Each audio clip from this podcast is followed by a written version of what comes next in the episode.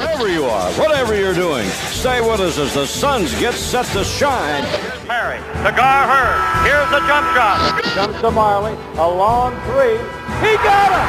He got it! Into Booker. Here's the three. Suzanne! Oliver for Charles. And he flies in for a wham, bam, slam. Whammo time!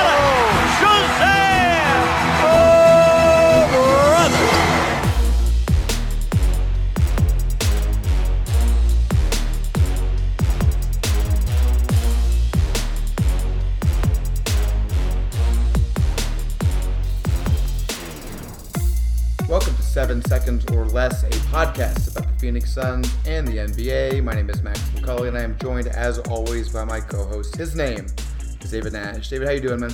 I'm doing all right, Max. It's nice to be recording after a game uh, for once here. We've done a, a, lot of before games recently and not had a lot of luck with results. Uh, we didn't have a lot of luck tonight versus Memphis, and obviously a very sad and, and weird day overall with the news of uh, Kobe Bryant passing away. And really, the, the highest respect I can pay to Kobe is to say, as a Suns fan, I absolutely hated his guts, and he was an amazing player, and that was why, Max.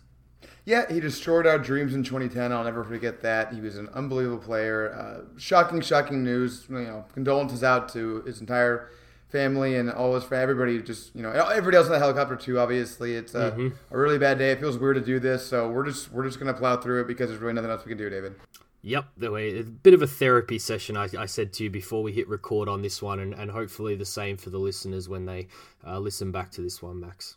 So we're going to talk about the last four games: two against San Antonio, one against Indiana, one against Memphis, which you mentioned we just watched. Uh, probably a bit more focused on the Memphis game because it's fresh in our minds. Yep. Uh, a lot of bad things. There were some good things though. We'll try to highlight those. Uh, maybe talk about how we think this team can get back on track. You know, going into the trade deadline, going into the stretch of the season. Uh, before we get into all of that, David, how about a recap? Yeah, we're going to run in reverse order here, but I'll, I'll let you know how we went for the week, guys. But the Phoenix Suns are 19 and 27 after 46 games in the NBA. Uh, obviously, a little bit of news with Cam and Aron Baynes both being announced as indefinitely out. I think that's just the Suns' way of, of not having to deal with uh, persistent questions and things around their return and, and deadlines. I don't love the way that the Suns treat injuries. We've talked about it before, Max, and it might come up a little bit later. But, you know, until we see them back, I'm going to probably be a little bit worried about both of them, that there's something deeper going on there. But another four game week for us where we went one and three. Unfortunately, there was the heartbreaking loss to San Antonio, 118 to 120. Booker had 37 in that one. Uh, the loss to Indiana, 87 to 112. They were never in that one. Oubre top scored with just 17. Uh, the win over the Spurs, 103 99. Of course, Booker had 35 and 10 in that one. And then the loss, which we just watched, 109 to 114. Booker had 36 and 5. Ayton had 17, 15, 2, 3, and 2, and was up and down all game. Oubre had 27 and 9, and also had some highs and lows himself. But shout out to the bench overall getting us back into that one. I think no one has stats that pop off the page when you look at the box score, but uh, those guys were, were pretty impressive, and I'm, I'm sure will come up very soon when we jump into the Memphis game, Max. But third in the division, two and a half games clear of Sacramento, and 13 and a half back from the Clippers now. Uh, 11th in the conference, even with Portland on the 1927 record, and we're now three games out of that eighth seed, unfortunately. And we're also 20th in the NBA, which I believe might be the lowest point of the season for us. So, not trending in the right direction at an important time of the season, Max. Yeah, no, not really. I guess we'll start right in the Memphis game. I like how you mentioned Jevon Carter. He really probably shined the most in that game for me. Yeah. Like you said, the stats weren't showing it because it wasn't stat things. If there was a stat that was like momentum changing plays, he would probably have had like 10 in that game. Uh, you know, the Suns came out with not a whole lot of fight, and, you know, we're not going to get into this, but there's maybe a reason why, so we're not going to kill him too much for that. But Jevon Carter really is the one who brought the energy tonight. Uh, he hit a three. He actually had a really. I always kill him for his finishing because it's not very good, David. But he had a really nice layup in transition and late in the third quarter. I think that little little lefty one. Yes, that yeah. one. Yeah, that was a fantastic finish. So yeah. you know, I love seeing that from him. The Suns could obviously use good backup guard plays. So I thought that was a highlight. Did you? Yeah, definitely. They they got us back in him and Ty Jerome I think yep. were, were pretty instrumental in getting us back in the game. It's always difficult for a coach. He obviously went with his starters down the stretch. I, th- I thought he probably should have had him on a pretty short leash because they hadn't showed him a lot, uh, you know, particularly Rubio uh, and Oubre and Saric in certain patches of that game. I, I, wanted to see the guys who sparked it, you know, including Mikal, I think, was in that group of defensive guys that, that got things going and were just, you know, creating a bit of chaos that we always talk about. That seems to be when they're at their best defensively. But yeah, I think Carter was the, the highlight of the three if you had to pick one, just with his, you know, dog defense and uh, making big plays, hitting big shots. Uh, you know, he tapped a few off uh, Ja Morant coming from behind and things like that. Such a difficult cover to, to cover a guy like that who's just going off and is extremely quick on the court. But, you know, they're the games where uh, Carter can, I guess, have an influence. You know, it, this is the thing with this little bench unit of guards, which we'll probably get into a little bit later, trying to fix the rotation a little bit. But, you know, they're all probably going to be better in certain situations, I think. And that this game was definitely a game for Jevon Carter, especially against his old team uh, at an arena that he was familiar with. He was able to kind of impose himself on the game, whereas there's other times where you know that's just not working at all for the Suns. But it was nice to see them, uh, you know, get their chance and actually take it because that's something we've been whinging about a lot too. Is that you know there's an open spot there. Monty keeps trying to give him chances and, and no one steps up to the plate. Yeah, you bring up chaos, and I think that's a really nice place to focus. This game, I mean, the Suns might have been kind of blown out of it in the third quarter there if it didn't change all when uh, they brought in the Jevon Carter, Ty Jerome, uh, Booker Mikal. Ayton, I think is what the lineup was. Total. Yep. Or no, maybe Diallo was at Ayton. I'm not, Diallo I'm was in there a little bit as well as Ayton. I think we can both give him a little bit of credit. Okay, so yeah, that lineup, all of a sudden they started playing aggressive defense where they were trapping, they were running out on guys, they were forcing turnovers. It's something they don't do enough. David. I don't know whether it's a personnel thing, like they don't do it with a Kobo for whatever reason, but when they got out those three guys uh, on, on the perimeter, Mikal, Jevon, and even Ty Jerome, I, you, you, mentioned him earlier. I thought he was, I think it's clearly his best game as a Sun so far. Yeah. He was really, a, I mean, he showed his smarts on defense. He's never going to be, you know, a lockdown defensive guy. He's not athletic enough, but he knows where to be. He knows how to trap. He made a lot of plays on that end, and obviously, you know, his offense was pretty good too. His the, the three pointer him and Jevon. Uh, oh, and, and, the out of bounds pass that I told you you need to make part of seven plays or less if you do it, where he passed to Mikal, I think, early in the fourth. He just looked more comfortable out there. It really looked like uh, Ty Jerome, as I tweeted, was no longer scared of his own shadow as he has yep. been so far in the NBA.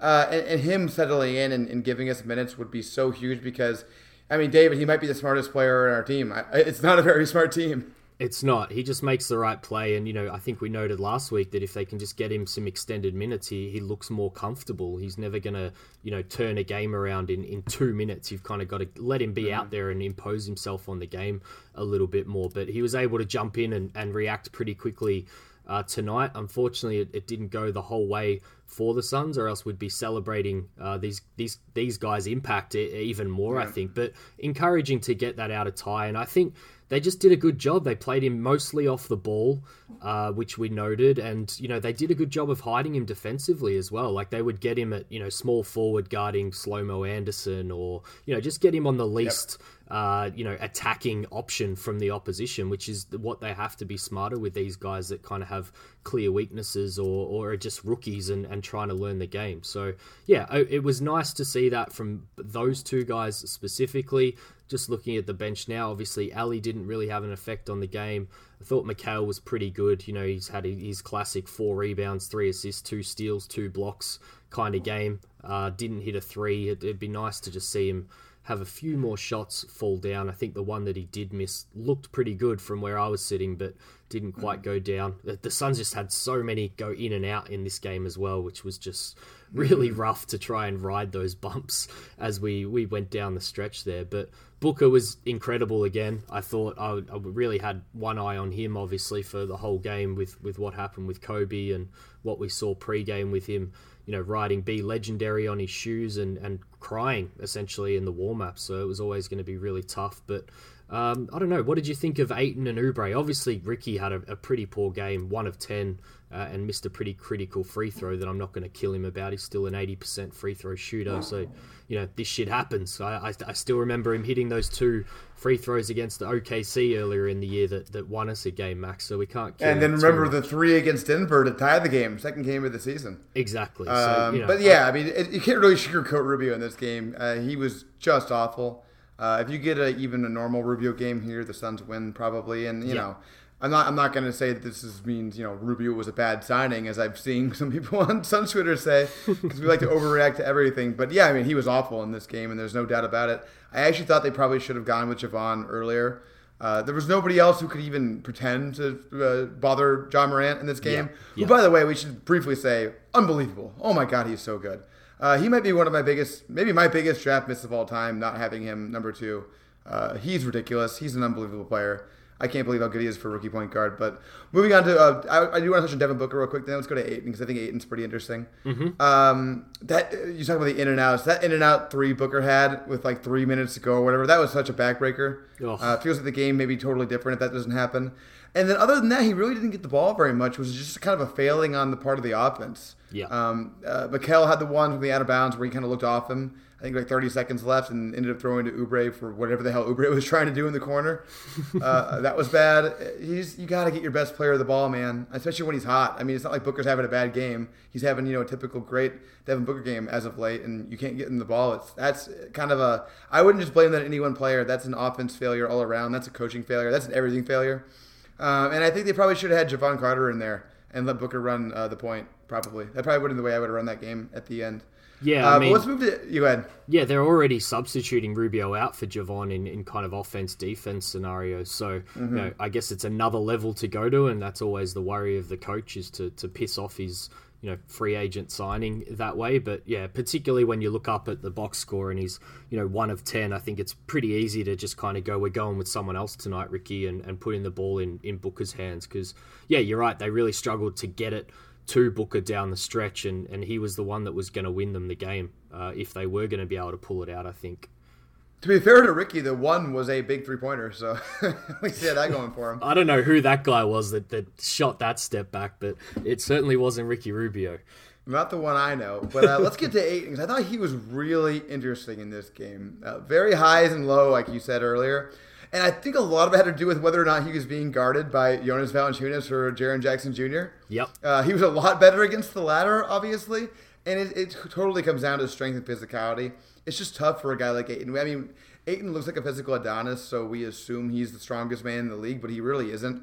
Guys like Jonas Valanciunas can push him around, and I think that was happening in this game. Yep. But you know, as soon as you get JJJ on him, who is even less physical than he is, like it's it's a lot easier for him. I think DeAndre probably had his best dunk on somebody in his life uh, tonight, or at least in his NBA career. Easily. When he dunked on JJJ, that was incredible. Uh, I think every Suns fan just had a leap, uh, their heart leapt when they saw that. Um, and then JJJ hit a three pointer four feet behind the line, so the heart went back down after that. But yeah, no, I think Ayton was, I mean, again, up and down. Uh, I liked to see the aggression on a couple things. He was still settling for some bad jumpers. His hands were a little dicey at times in that game. So, What's you know, happened? as What's happened him, to he- his hands? I've got that ah, question written down you know, right here. What what has It's- happened it's to those hands? He shows up to certain games and just doesn't have the hands. It's so weird. Like there's some games where it's totally fine, it's not an issue, but in this game it was an issue. I mean, what do you think happened? I, I don't know. I don't know. It's like it's really interesting. I, I kind of I thought of JJJ during the game. You know, he's obviously turned into an elite three point shooter, uh, and it's come at the expense of I guess some of the other parts of his game. Uh, Not developing very well, you know, rebounding, fouling out a lot, uh, just not a great inside defensive presence, which you know a lot of people thought he was going to be as a prospect. And it's the only thing I can put it down to with Ayton is we've you know raved about all these things that we're seeing about him this season that we didn't see last year and it just looks like you know because you can't have everything all at once the the hands have like come at the expense of, of some of the other stuff that you would uh, you know hope for with aggression and things like that but you know i think a lot of people have noted that you know the suspension obviously hasn't got that timing all that great down pat with Ricky Rubio just yet, which is going to be something to watch long term. But yeah, he just gets seems to get caught out and surprised by a lot of passes and stuff uh, since his return, and uh, doesn't quite have the hands that we are used to seeing. But the the touch is still there. Uh, I, I really would not care if I never saw an elbow jumper uh, from DeAndre Ayton ever again. It's just It, it looks like a completely different shot to when he's on the baseline. I'm totally fine with the baseline jumpers. He Yep. shoots them in rhythm. He, you know, there's always a move that comes with it. You know, spinning off his back or something like that, and they're totally fine. Uh, not sure what the numbers are between the two, but you know, anecdotally, I just think you know the, the elbow jumper's got to go. And every time he puts the ball on the floor and attacks from that position, I'm I'm so much happier, Max. It's that play where he's is usually kind of in semi transition where he gets the ball, the defender's like five feet off him. He's about at the free throw line, like you said, at the elbow. And every single time, I know every Suns fan is like, DeAndre, please don't shoot it. Just don't. And he usually does. And the times he doesn't, like you said, and he actually attacks, it usually goes pretty well. He's become pretty adept at that move where he, you know, it's, it's a couple uh, footsteps and it's a little hook shot. Yeah. Uh, that that works well. I love it. Eddie Johnson, uh, our best friend, actually made a, a really good point. I agreed with him on one of the ones where Ayton did that, and it was in and out. Uh, like you said, it was like 99% of that was good. It just didn't go in, and they should encourage that shot out of him because he has a legitimately great touch, as you said, and it's just uh, man. And I don't know. This was an interesting debate on Twitter. I saw uh, Common Creeper, who's really smart, and I can't remember who challenged him, so I'm sorry about that. But Common Creeper was saying this is on the coaching staff for letting him shoot these jumpers, basically. Yep. And the reply was, "It's not on the coaching staff. It's it's Ayton's fault." Where do you stand on that? Uh, yeah, I, I sit somewhere in the middle. I think I've mentioned it on the pod before. Is it's a it's a really uh, hard juggling act. Like the the better stuff that we've seen from DeAndre, if you have to take, you know, accept two or three of those elbow jumpers from him uh, to then really drive home the point of the aggressive uh, aggression stuff, then you know probably for now you take that. I, I've said that before. I'd probably live with that just because of what else we're getting out of DeAndre. But yeah, you at some point because he is such a sponge, you've got to sit him down and say, look at the numbers. Like this, this isn't working for you or the team, and look at these good numbers of when you do this you know X, Y, or Z, and I think that would rub off on him. So you know he's very impressionable, very coachable, which has always been my favorite thing about DeAndre Ayton. So you know I hope that that um, you know bears itself out a little bit more as the the kind of season plays out and we look at his development and, and maybe back off the you know playoffs uh, route or anything like that and we're really just focused on DeAndre and, and the younger guys coming along. But you know I'm glad you mentioned Eddie Johnson. I'm not going to uh, reference some other things that some listeners might think that I'd be referencing here but I actually just think you know all season he's been spot on about DeAndre Ayton. Like you listened to him on the broadcast and you mentioned it him tonight when he really praises Ayton for attacking. You know, he knows how DeAndre Ayton needs to get used, and it, he's really been consistent on this, uh, and I very much agree with that on him. But you started by mentioning uh, Jonas Valanciunas and, and the difference with JJJ. I think this is just the progression from eight, and I think it'll come eventually. I think he was scared of just about every big last year, except for the you know real tiny ones that had no chance on him. This year, I think we're seeing when he, he's coming up against his peers and things like that, he knows what he can do and, and how to outstrength them. And then I think the next progression, which might be next season, hopefully, hopefully we see it a little bit towards the end of this year, is yeah the Valanciunases, and yeah we'll get to it later with the Sabonis uh, Pacers game as well. I think he will eventually learn that all those guys can't guard him uh, because of how big and agile he is versus some of those bigger brute guys that are nowhere near as athletic as him. And I think we will see it. It, it is frustrating, but it's nice to see the progression, Max. And you know, part of it is just the very fact that he is uh, 20 or 21. I can't remember. He's 21 right now. Going up against a guy who is what 30 in Valanciunas. Like Yep. uh, you know, I know these are professional athletes, but just if you're 30 years old, go look at a 20 year old. You don't look the same. You know, people's bodies develop. It'll it'll take a little while for Ayton to get to where he's going to be. You know, when when Ayton's 25 years old, he's going to be a very very different guy uh, from a strength standpoint. I promise you that. Uh, let's get to Kelly Oubre here, who had a very weird game because I thought for stretches he was kind of carrying us. Uh, and then for other stretches, he was god awful, uh, particularly at the very end of the game, which is always tough. You don't want to be very bad at the end. That kind of gets uh, focused on.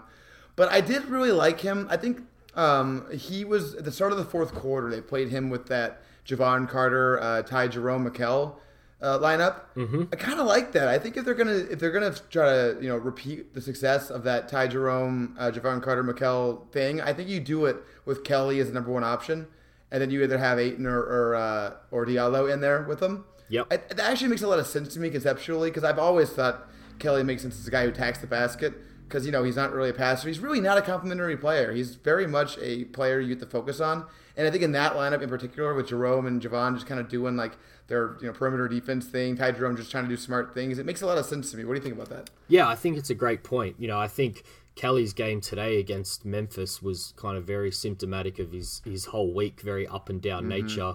Uh, quite similar to DeAndre Ayton, too, actually. I thought both of their games were, were very much similar to their weeks in terms of uh, showing little flashes and things, but probably being disappointing overall for the week. But yeah, I think Kelly really sensed the need for someone to attack today, and that's what you need from him. And I, I love that point from you about you know him needing to be focused on rather than being a complementary piece. And you know Monty was very honest. He said earlier this week, I believe, that they did think about moving him to the bench and starting Mikal Bridges before deciding against it. So you know if they're already thinking about that, then perhaps the halfway point uh, of not moving him to the second unit, but is playing him as a little bit more of a, a focal point of that second unit with some of those other guys that you mentioned. But you know, he's really struggled since that concussion. I think if you count the Atlanta game where he got concussed pretty early on, uh, he was, uh, including today, I think four of 25 from three. Mm. Uh, and that's really been standing out. He's been missing a lot of open looks, which uh, is very disappointing and, and probably uh, lends itself to some of these losses, unfortunately. But yeah, they just needed. He's they need to do a better job of optimizing him. I think. Uh, I think they're trying to use him as a complementary piece to what is now very fast becoming a you know DeAndre Ayton, Devin Booker led offense, uh, and maybe he just needs his own time to shine a little bit more, Max. Yeah, I think you made this point where, you know, early in the season, Kelly Oubre was just too good not to start, right? Yeah. They, they just had to do it. You couldn't not do it. Now that Kelly has not been that good recently. So good you have to start him, and Mikal has kind of shown a little more, especially defensively, but even a couple signs of life offensively. Mm-hmm. It's starting to show what we all said off season. It wasn't just this podcast. I think most people thought this, and it's that Mikal Bridges makes more sense with your two stars. So maybe you want to lean towards starting him and having Kelly be the engine of the bench unit. It's honestly better for both players, in my opinion, uh, to make that switch. But obviously, the you know the other stuff involved, the egos. I, I don't think I don't know if Kelly Oubre would be upset about it or anything, but I have to imagine for anybody who's you know trying to make as much money as they possibly can playing basketball, it's hard to swallow an assignment on the bench, right? Yeah, and, and this is what Monty, you know, earns his money doing. I, I you know, yep. said earlier today with his his reaction to the the Kobe news. I think he's a great leader. Um, even though we're critical of him at times as a coach, I mean, even though he's been positive on that angle, I think overall for the season as well. But you know, this is his job. He's got to be able to sell things like that. I think we'll probably have to wait till the deadline and, and what other pieces they add before we see a, a drastic change like that. Mm-hmm. But yeah, he's just got to pull Kelly aside and go, look, we're you know 19 and 27 and or whatever we are at the time and we need to make a change to try and you know make a run here to, to get back off in the in the playoff hunt. So um, yeah that's his job. You would hope that he'd be able to do it and that, that Kelly would be receptive to it because he's been a, a, pretty good team man uh, since his time in Phoenix. The other option I guess would be to start them both together. Yes. Uh, I noticed he gave that lineup a lot of run today, more mm-hmm. than he mm-hmm. usually has. Mm-hmm. Uh, thought that was good. It's a good trend in the right direction. I think the probably the best solution would be to have Kelly be the bench unit, but close with that five man lineup because I yep. think it is the best five. But uh, we'll see where he goes with it. I'm interested to see uh, how it goes going forward. Anything else in this game, or do you want to go? Did you know? I think we can move on from this therapy session now, Max. Yeah, let's do it. Max, did you know the Suns mascot was in the Twitter news this week? Did you see that?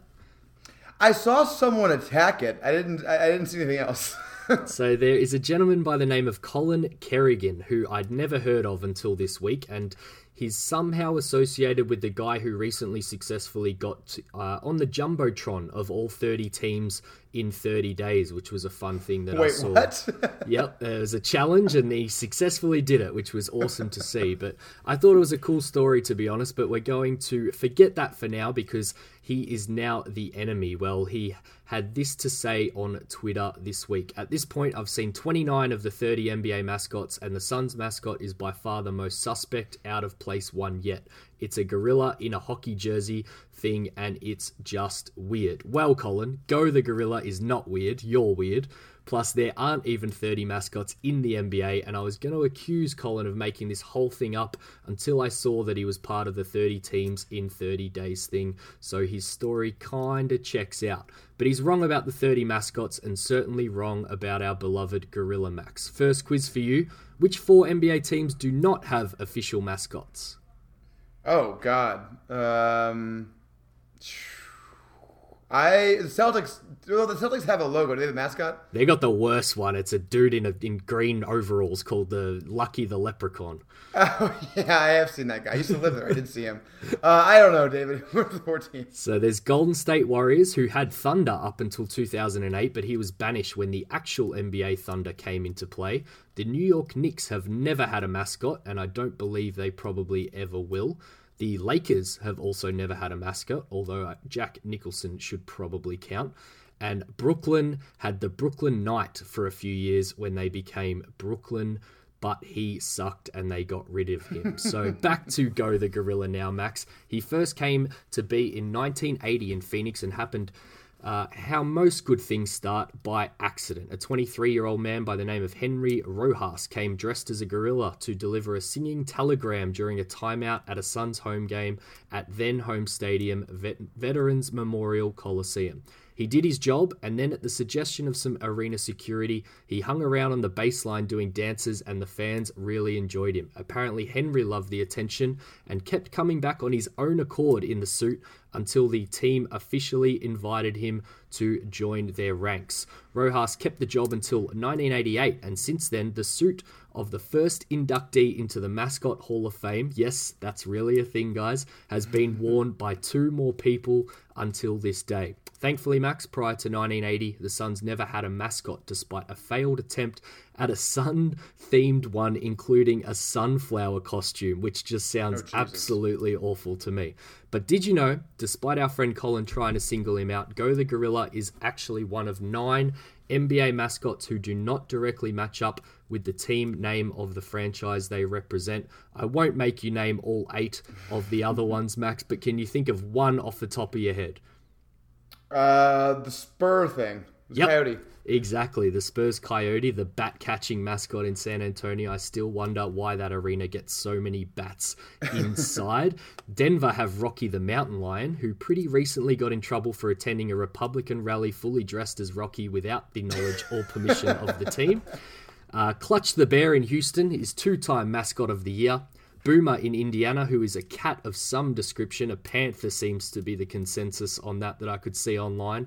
There is Rumble the Bison in OKC, which I believe was a possible name for OKC at the time. Chuck the Condor, the most recent mascot, who copped a bit of flack along with the rest of the Clippers marketing when Steve Ballmer took over. Franklin the Dog, who's pretty uninspired but definitely better than Hip Hop, the previous rabbit mascot they had in Philadelphia. And the Jazz Bear. That's it. That's his name, Jazz Bear. But he Jazz did- he did have a cool stunt, which you can find on YouTube, where he used to slide down from the top tier down all the stairs onto the arena floor, and then they banned him before he killed himself. So that was an interesting fact that I found along the way.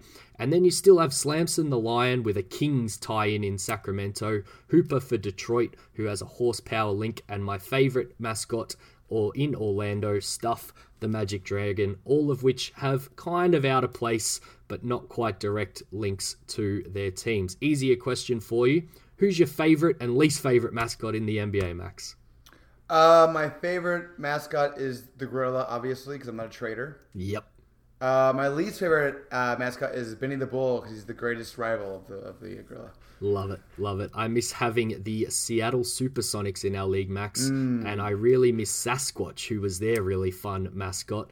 Uh, and my worst would probably be Bernie uh, in Miami, uh, who I have an unexplainable and likely very over the top hatred of. Uh, it's the most ridiculous looking mascot in the NBA for starters. Not a Bernie bro, huh? But the most ridiculous thing about Bernie overall is that he is a magnet to lawsuits, Max, like real ones. In 94, Bernie pulled the wife of a federal judge onto the court in Puerto Rico and injured her. It was settled for $50,000. In 2015, Bernie tore the hip of a teacher at a at a school visit, I should say, trying to dance with her, and that case was settled confidentially. And then two years later, in 2017, Bernie blindsided an arena employee protecting the court at a Heat game when he ran right over the top of her, and again, that one was settled by the team. All of this by the same guy within the suit, who I believe is now in his late 50s and still running around in that stupid Bernie suit. Might be time to hang up the boots, I think, or, or maybe just hang up and retire Bernie for good. But Max, now that we've established that the Suns mascot sits above many of the NBA mascots, we will end a bit more on go for this week. He's travelled far and wide, visiting Argentina, Australia, Canada, China, Denmark, Finland, France, Germany, Hong Kong, Italy, Mexico, the Netherlands, Norway, Spain, Switzerland, and the United Kingdom. But he's also known for his pranks and shenanigans too, some of which got him in a little bit more trouble than others, although never quite on the level of Bernie or Rocky, I don't think. He's done colourful slacks and a loud sports coat back in the day to imitate, imitate then Portland coach Jack Ramsay. He used to slick his hair back to mimic Pat Riley.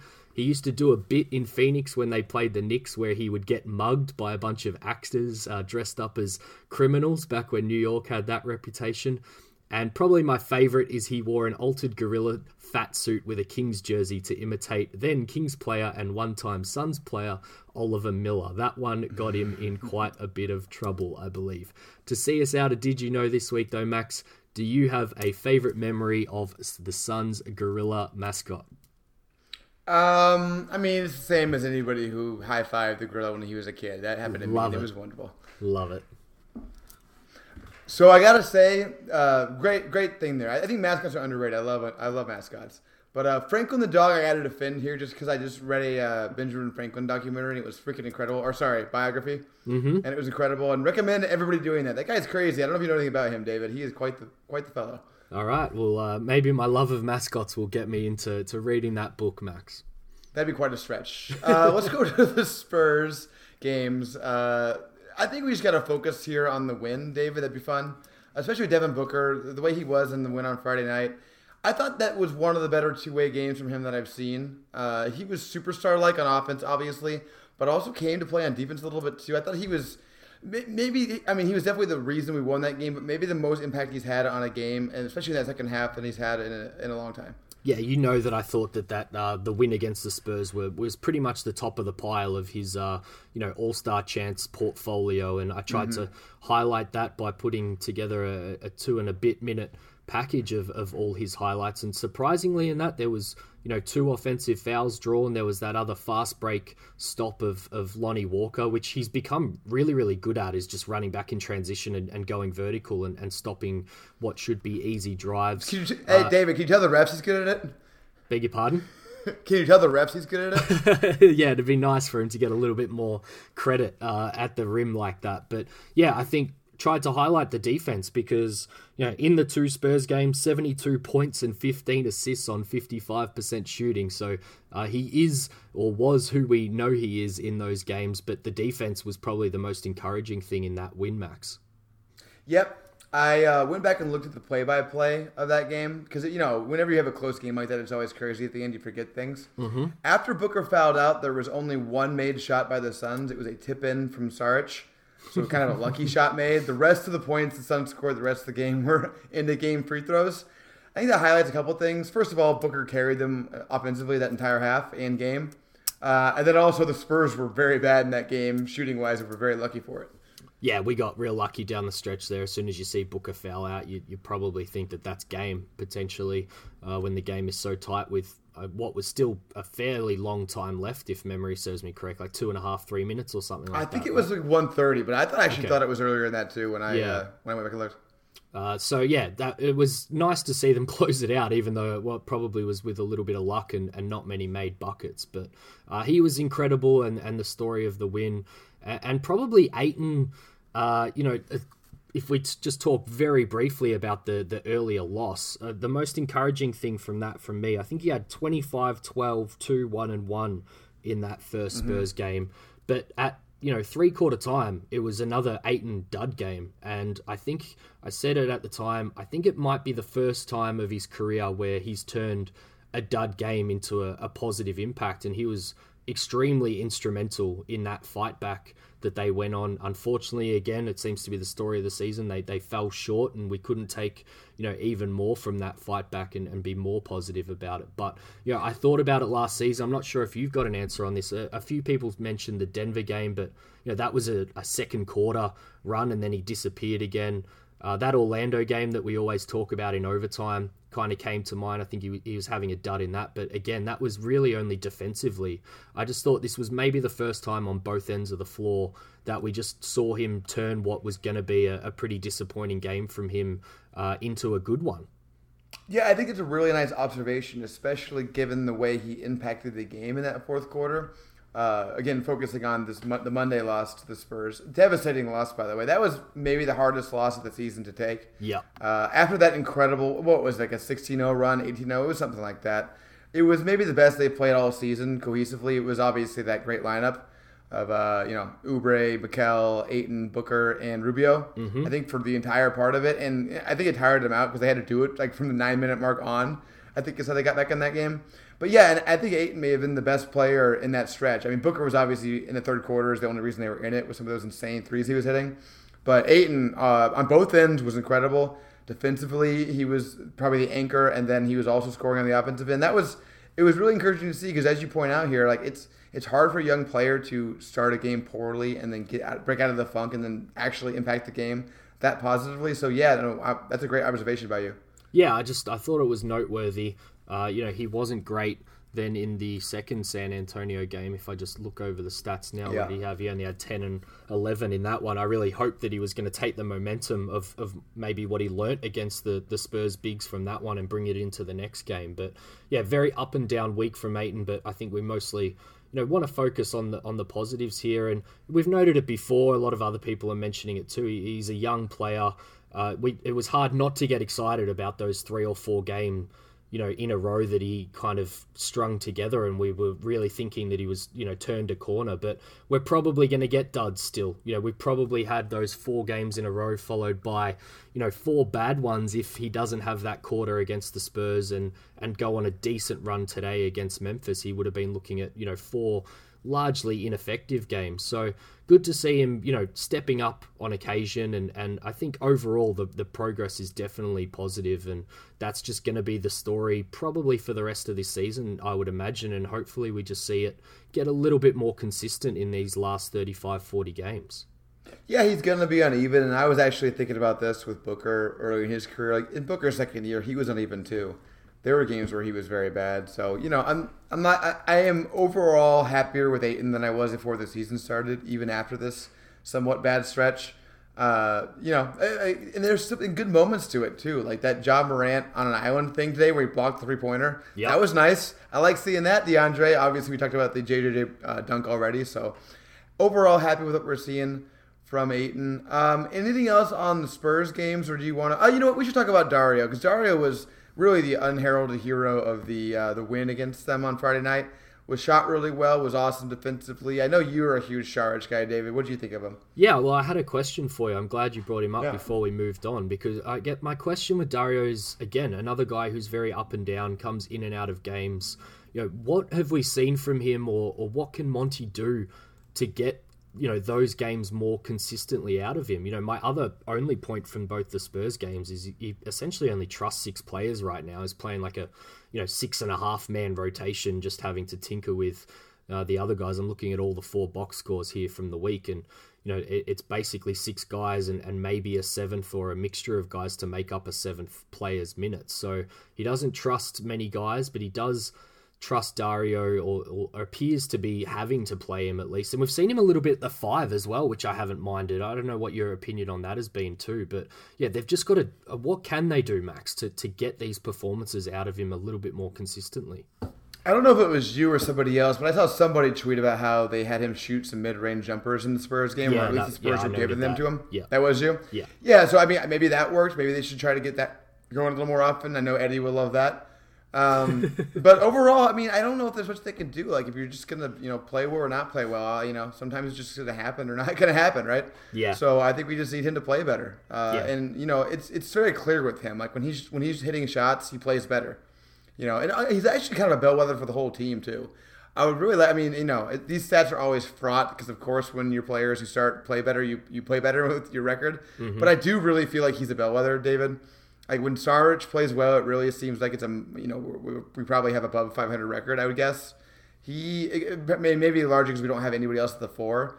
But yeah, maybe give him some backup five minutes while Baynes is out. You know, I, I don't think Diallo has been good enough where you, you can't experiment there. Yeah. Uh, Diallo had a really bad missed layup today, by the way. in this Oof, game. That was terrible. That was that was tough. Weird for him too. He's usually that's not one of the problems with this game, but yeah, I don't know. I think I would experiment with him as a backup five a little bit, especially if you're going to go more to the, the the five guy lineup that we talked about earlier. Yeah. Maybe that's Yeah. how you get Saric's minutes. But you know, I don't know. Overall, I think at the end of the day, he just got to play better. Yeah, I think that the pressures, and we're seeing it with the fans kind of blaming, you know, Kelly in the past, Rubio today, Dario cops a little bit of heat. The pressure's really on these guys because of the fact that they've really only got, you know, six good NBA players, and, and you know, mm-hmm. three of them are, are largely ineffective offensively unless they go off like, you know, Bridges did in that one Boston game. So, you know, Booker and Ayton cop the you know the brunt of the workload but you know if you've only got that many guys you, the pressure's really on you know at least two of Saric, Kelly and, and Ricky to have big games you know every every night because it's just so mm-hmm. hard to win a game in the NBA even against bad competition if you've only got you know two guys going on the night All right, David, ready for the Indiana game? it's going to be brutal guys I'm warning you but I think we learnt a lot from that one Max The point I like the most about that game, I tweeted about this, actually came from Eddie Johnson once again. So we're going to give him a lot out, of credit in this podcast. I loved his point about how it, the aggressive team that comes out to start the game and you know is pushing, bruising, you know, being the, the physical team, and you know kind of takes the other team by surprise to the point where the other team like later in the game has to come back and start trying to be physical themselves the the the theme that sets in the refs' minds, the you know, it's cognitive bias, but I, I don't mean to call them biased against the Suns. I just mean the bias that any human would have towards seeing the aggressive team and like Yeah. just getting used to that, and then seeing the non-aggressive team try to become aggressive, and all of a sudden that looks out of place. I thought that was an awesome point, and I think it goes really it goes a lot towards the season. The Suns have kind of seemed like they've gotten the bad end of a lot of calls this season, and mm-hmm. they really have. I think that's a real thing. And I think largely it's not because it's not because the refs hate the Phoenix Suns, because the, the refs don't expect the Suns to play physically. They don't expect the Suns to come out as a young team and you know set the tone. And I think when the Suns do try to do that, they end up getting called for fouls, and it's super frustrating. Trust me, I I I tweet a lot about it now, and I have to hold back myself from tweeting about about it because it's that frustrating. But I really hope Monty is is you know attuned to this and is telling the guys like, hey, if you want to get out of this rut, if you want to start getting the calls, you got to consistently come out with the energy. You got to come out with the physicality. You got to be the team that starts the game more physical because the team that starts the game more physical just comes out with an advantage. Yeah, and it's one reason that I could be talked into starting, you know, Mikal and Kelly together because Yeah. you're already an underdog from a size perspective straight away. So just mentality wise, I think those guys are gonna, you know, bring it a little bit harder, bring a little bit of that chaos. I thought it was a good point too by Eddie. I, I think it's just only natural, and I tried to look at the numbers. I guess from when the defense was looking better during the, mm-hmm. the, the early part of the year, and there wasn't a lot popping out to me. I thought that maybe there'd be a correlation between you know the amount of deflections the team was getting and, and foul calls even on the team uh, versus the, the defense looking better early on in the year. It's been pretty consistent, you know, throughout, but that's just the nature of uh, stats sometimes and why they don't tell the whole story and you've got to watch the games. Because i think for anyone watching we've seen it. They're just not as aggressive as what they were early on in the year. Uh, and then you know maybe some of those 50-50 calls are, are going against them. You know the charge today in the memphis game that really started a, a memphis run is a, a, a great example of that. That's been called on devin booker God, I, I don't know how many times this year getting caught in the air and running over guys. So, you know, all of a sudden it's one against him, uh, clear knee in the chest with, with nowhere to go, and it's just a no call, and they end up getting a three out of it. So, you know, it, it's frustrating, but I do believe that, you know, whilst they can't control the refs, the Suns can probably just amp up the aggression and, and the chaos that we always talk about just a little bit more and see whether that gets them a better whistle. I can't even talk about the officiating as it relates to Devin Booker. It, it gets me too upset. Uh, We're gonna have that- to that add runs- Ayton. We're gonna have to add Ayton to that at some point too, Yeah. Max, because that dunk on on Jackson, I've seen that called a, an N one, you know, basically all season that I, I've watched. Like, if you challenge a guy at the rim and he basically dunks you through the hoop, like there's enough contact there that, that, that it's a foul every single damn time. And there was another one too with Ayton. I think it wasn't a dunk, but I think it was like an under the rim finish where he clearly got hacked, and they didn't call it. It's it's hey, listen, like I said, it's frustrating. Uh, and I think the Suns, you know, you got to earn. Unfortunately, NBA refs are uh, all human beings are fallible, and refs are especially fallible. I would say, David. Yep. Uh, and the Suns, I guess you just got to earn it, becoming veterans and becoming stars. But you know, it, it's hard. I mean, especially when you see Ja Morant get calls. Uh, I, I, don't want to devolve into complaining with the refs, David.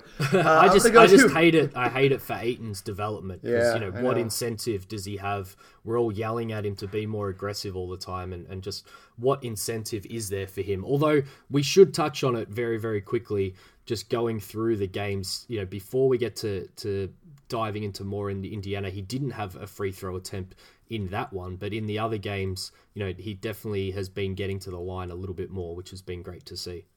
It's exactly what we needed from him. But uh, this kind of transitions into uh, my other point on the Indiana game. This is the more negative on the Suns' point. Watching Domantas Sabonis, David, I was struck by just how smart he is. It seemed like he made the right play on every single play. Yeah. I was just so impressed by him. It really exposed for me the lack of intelligence, basketball wise, for the Suns. Even our good players, you know, Booker and Ayton make dumb mistakes all the time. Booker, he's got to stop leading with that off arm. They call it every time. I don't know why he's still doing that. Yep, It- it's just constant. Uh, obviously, Kelly Oubre could be all over the place sometimes. Rubio's shot selection's terrible. Mikal, too hesitant, obviously, to make an impact. I think he does have a good IQ, but he's just too hesitant. Uh, you can't get away with having that many dumb players, David. It just doesn't work. And I think that it's probably the thing that plagues this team the most. Yeah, Sabonis is a great example. You know, like can't jump over a jam tin, uh, has worked on his shot, uh, but you know can't shoot the three.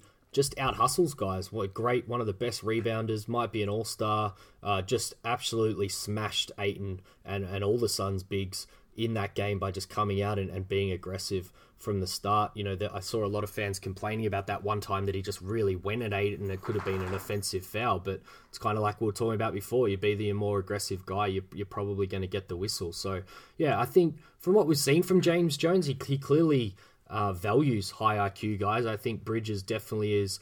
The two guys he drafted this year definitely are. Uh, Ricky Rubio, you know, a smart guy, although you, I think, have rightly pointed out his his very terrible shot selection more recently. Which you know, it's a fine balance between him having to take those shots because they're leaving him open, and and him forcing a little bit too much, which I think we saw just far too much of this week. The running um, bankers, David. I can we can cut those out. Yeah, if we're gonna try and cut Ayton's elbow jumpers out, I think we can cut those Ricky Rubio running bank shots out too, because he probably is like two of twenty five on the season or something like mm. that. I would imagine. But yeah, just a dud game overall that one. But hopefully they could you know take some some lessons out of it at least, particularly DeAndre Ayton. I thought, and it was probably Devin Booker's worst game in, in quite a while too. It's going to be a bad matchup for the Suns when they go up against a team where they don't beat themselves. Like, because the Suns beat themselves routinely. Even when they win, they beat themselves. Like, They just they make so many mistakes that when you play against a team that's well coached and all the players are you know fitting their roles correctly, and you have Sabonis running uh, running the show on offense and not making mistakes, you're just you're not going to beat a team like that. They, they really just beat the shit out of the Suns. To be honest, that's, that's kind of what happened. They beat the shit out of them mentally and physically. It was a Yeah. complete and total beatdown. And uh, I, I think overall, uh, maybe in the long term development of this team, that kind of game is good. To, to have a team that's probably like, you know, equivalently talented as you, or maybe even a little less talented, just beat the crap out of you and just show you what it takes to actually compete in the NBA on a night to night basis. But man, David, in the short term, it was not fun. These are the moments where I, you know, would love to be a fly on the wall in the, in the Suns' offices, you know, front office staff and, and coaching staff and stuff. Because you know, how much are they, um, you know, taking the positives out of what we're seeing and, and not being so worried about some of these negatives and just kind of feeling like development's going in the right direction. We're going to be a little bit up and down. I thought you had a, a great point when we were chatting privately about DeAndre Ayton and just not paying too much attention to the the highs and lows of his game this year and just kind of trying to see a, an upward trajectory on the consistency, uh, you know, the baseline level of effort and, and results we expect from Ayton. It, it would, I'd, I'd like to think that that's what the Suns are doing overall with the team as well. And, you know, would they, you know, sit back and after digesting the Indiana game, you know, t- have a joke with it and, and kind of feel like that's, you know, that ass kicking is, is going to mean better for them in the long run than uh, probably what it feels like in the moment. James Jones is definitely paying lip service to that point. I've seen him say before that they're much better than they thought they were going to be. Yeah. Uh, I, I don't really believe that, but I do believe that he is keeping everything in perspective. He seems like the kind of guy who is like that, which is important for this team. This team in the front office and uh, player wise, too many guys who react too much, I think. Mm-hmm. Uh, and I think having somebody to keep a cool head like that, and Monty seems that way too. He may, he may be a little more frustrated because he's closer to it, but I think that you know the five year contract for Monty, the James Jones's approach to things, it does seem like they have, a, they have the long view in mind here, which is good. And it's part of why I don't think we're going to see a panic trade at the deadline here. I think their their their goal here is to develop Booker and Ayton, and to a lesser extent Mikal and Oubre. And I think that they see the positive signs, and hopefully we all can see it. Because hey, you know what? We as Suns fans have always been really big Devin Booker fans, and, and you know we've been really high on his progress. But he's doing it, and I think we need you know in a, a podcast full of negativity and a time full of negativity it is worth embracing what Devin Booker has become and how consistently he is showing to be a true, you know, carry your team franchise kind of player in this league. And it's hard to find those kind of guys. So I think we should take account of, of that. That's an important thing. Another week where he's averaged 31 points per game over four games. Mm. Like you can literally just count on him now as as being that guy for this team, and that becomes you know, uh, things become a lot easier to make those decisions uh, around and, and building the right pieces. So, yeah, I guess to tease very, very smallly our, our next episode before the trade deadline, I think what we saw in the offseason, if there's a move that can be made that they believe helps Devin Booker and or DeAndre Ayton in some way, just by taking yep. pressure off them or helping part of their game, you know, giving Ayton a, a weak side shot blocker or giving Booker another, you know, initiator to work with when when Rubio's not playing well or not in the game. You know, they'll make that move. But other than that, I'm not expecting a, a hell of a lot, Max. Yeah, no, not at all. And I'm sure they'd love to make the playoffs. They're just not going to sell Mikal Bridges for Danilo Gallinari. You know? yeah. They'd love to make it. If it's a small move, they don't have to give up their core, fine. But it's not going to be like that. Uh, anything else for the leaderboard time, David? I think we've covered off, and it's a, a, great way to, I guess, wrap up the week by doing the leaderboard in, in this spot of the episode this week, Max. My five star player is Ricky Rubio. uh, David, my five star player is Devin Booker. Yep, and he sits at the top of the leaderboard still uh, with Oubre, Rubio, Baynes, and Saric behind him. Uh, Ayton is up to eighth, I should just note. Uh, he's behind those guys, and Mikal and Frank uh, very hot on their toes and, and about to, to uh, replace those guys on the leaderboard, I should say. But yeah, no surprises with top five here. Uh, Booker had 16 points, 36, 35, and 37. He was the best player for the Suns. As I said, he averaged 31 points, 50% from the field, 44% from three, which was nice to see uh, that go back up this week, Max, and 97% mm-hmm. from the free throw line. If only he could take all of our free throws, Max. That would help, I think. um, going to the next player on this list. This was very hard, David. This is a yes. hard leaderboard. Yeah. Just war- warning for everyone listening who, who hasn't looked at their votes yet. Everyone's been great at getting them through to us, which has been awesome. Uh, you're gonna you're gonna struggle four through one here, guys. It ain't easy. I went with maybe a surprise choice. This guy has not had enough shine on this list all season. I'm rewarding him for his defense. I'm rewarding him for his consistency on that end. It's Mikal Bridges, David. Ooh, I like that you are highlighting Mikal on a, on a week where, yeah, you could probably pick anyone for this list. Yep. I've still gone Kelly Oubre. Um, you know, I just thought his his highs were, you know, outweighed his lows, and he was probably still uh, the the second most dependable player. Uh, you know, obviously leaning towards wins, of, of which we only had one this season, but everyone listening uh, that has on a consistent basis knows that I, I, put a lot into that. Yep, and I had Oubre as my three star player. I actually, I'm weirdo, so I did this during the game. I was adjusting it. Right before the end of the game, like before two minutes, I had him four. And then I was like, uh, sorry, two bad plays to lose the game. Got to move you down. But no, he, you're right. Overall, he's been very, very good.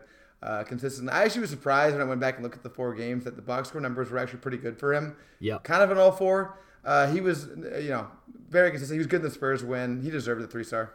if he could get that three point shot back, then he would have had an Yeah. even better, you know, week. Uh, I'm looking at here. He averaged, you know, one one make from five attempts, twenty percent over the four games. That's just not going to do it uh, for Kelly. But uh, three for me was DeAndre Ayton. Uh, I thought he was again the highs kind of outweighed the lows this week. Um, I thought there was a lot that we could take from it. Uh, I've mentioned it already, so I don't need to go over it too much. But you know that Spurs uh, reinvigoration of himself and, and then he, how he was today in the Memphis game in, in certain stretches as well, I thought was was pretty encouraging. Uh, the the efficiency is, is still bad, mainly because of those you know silly jump shots that hopefully they can take out of his game. But you know, 15 and a half points, 11 and a half rebounds, uh, only 0.8 of a block this week because he had a couple of uh, bad ones. But yeah, again, you see the flashes like Memphis. He blocked Morant uh, both at the rim and on the perimeter. So it, you know we're getting the progress that we need from DeAndre. I think Max.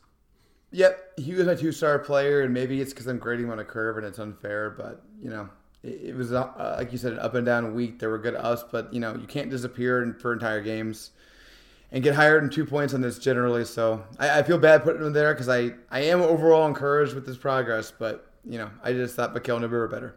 Yep. Who's your two? Was that your two? Yeah, that's my two. Yep, that was your two. I've gone Dario for two.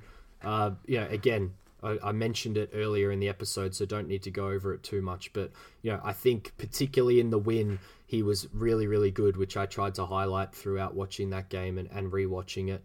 Uh, and not much more to say on Dario, but I thought he, he was deserving of being on the leaderboard here.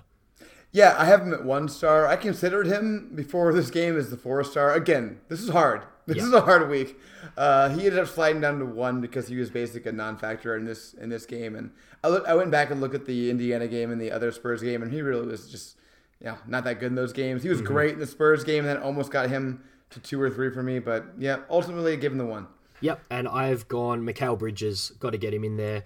Uh, stats don't jump off the page, but you know his impact is definitely far greater than that. And God, I just hope that that shot can come around at some point because then he's going to be a, a super impactful player. But I guess the surprise this week is no Ricky Rubio for either of us. But you look at the week and it is not a surprise at all. He had uh, shooting splits of 37 and a half, 30 from three, and 50% from the free throw line. He only had 4.3 assists this week to 2.3 turnovers. It was a horror, horror week for Ricky Rubio, Max. I have Rubio here. I have him as a dishonorable mention. uh, and as my honorable mention, I have Jevon Carter just for that Memphis game. That's that deserves an honorable mention for me. Jevon probably would have got himself in if they won that game today, I think, and, and maybe that's a little bit unfair for him. But you know, as someone who really rates the wins more than the losses when I come to do this, like he, he would have deserved getting a mention somewhere in here, I think. Well, he deserves more time. I think he'll get it. So hopefully his reward will be a little more time. Uh, maybe with the Ty Jerome lineup, that could be interesting to see going forward. But David, are you ready for uh, seven seconds or less? I will. I've, I'll just remind everyone to send their votes through. And week 13 is all the games that we talked about today both the San Antonio Spurs one, uh, Indiana, and Memphis. And we're probably going to have a short week, I think, this week, just looking at the upcoming schedule. So uh, send those through, guys. But Max, do you want to explain the rules for maybe any new listener that we've got? Yep, David's about to ask me three questions for which I have not prepared and for which I have seven seconds to answer. We trade off every week. To, this is David's turn to ask me. So, David, what's the first question? Max, we're going to preview all the upcoming important events with seven seconds or less this week. So, January 30, the All Star reserves will be announced. Is Devin Booker in or is Devin Booker out? I'm already nervous about this, man. Uh, I think he will not be initially in. He'll get in as an injury reserve, the first injury reserve. That's my prediction. Yikes. All right. I'm still going in, but yeah, I'm just as nervous as you. Then we get to Feb 6, the trade deadline. Give me one name to watch out for on the Suns radar. And also just a team. We haven't really done general NBA this episode. So just a team not related to the Suns that might make a, a significant move, you think, even though it's probably going to be a pretty quiet deadline, Max. I'd be shocked if the Clippers didn't do something. They have their own first this year, uh, and a lot of incentive to do something. Uh, as far as the Suns go, I know this is going to hurt you, but I, I have my eye on Derrick Rose, David. I think that is something they may do. Ugh, let's not cross that bridge until we have to. Yeah. and Feb 6 as well is when the All Star captains make their choices, which would make for a pretty weird night if there were any All Stars that were actually up for trade uh, this year, but you know, being on the same day as the trade deadline. But let's say Booker does make it in and, and therefore is in that player pool, Max. How many of the 22 other players, so taking Giannis and LeBron out as captains, would get chosen before Devin Booker? And which one of those two captains do you reckon is, is got a love for Devin Booker and going to choose him? I'm actually guessing that he'll go pretty high in this because players tend to really like him. Yep. And players love guys that make tough shots. I bet LeBron takes him as like a recruiting tool. LeBron's known for that kind of crap. Yep. He'll probably be like, get to the Lakers later, Devin. So that's that's my prediction. Yep, I reckon that is spot on. I thought of LeBron straight away from that same angle, and I agree with you. I think he could be in the the top half of the players chosen, even though he's maybe you know if he does make the All Star list, probably one of the last guys chosen as a wild card by the coaches. Max. Players love players who hit tough shots. Uh, that and then maybe that's a good allegory for what happened today, David. Yep. Um, that's it for us. Please rate, review, and subscribe. You can follow me at MaxMTC11. You can follow David at the Four Point Play. David, anything else? We got our first ever four star rating, but they didn't leave a review, so we couldn't read anything out, Max. But uh, just an encouragement that we will continue to read them out if anyone wants to throw them our way. As I said, Feb 6 is the trade deadline, so that'll be our next episode. I'll put you on the spot quickly. Do they force us into a possible emergency pod by uh, making a trade pre the deadline before the next time we get a chance to record, Max? Do we have to do an emergency pod if we trade a second round pick for some backup guard? Not unless it's a player I've got some ridiculous uh, love for that is unwarranted. And then I'll say no. Uh, and Dallas last game of January and OKC first game in February. They're the games that we're looking at this week. As I said, a short week, Max. So everyone should take a little bit of time away from basketball, hopefully. Uh, and we'll be back next week. Thanks, everybody.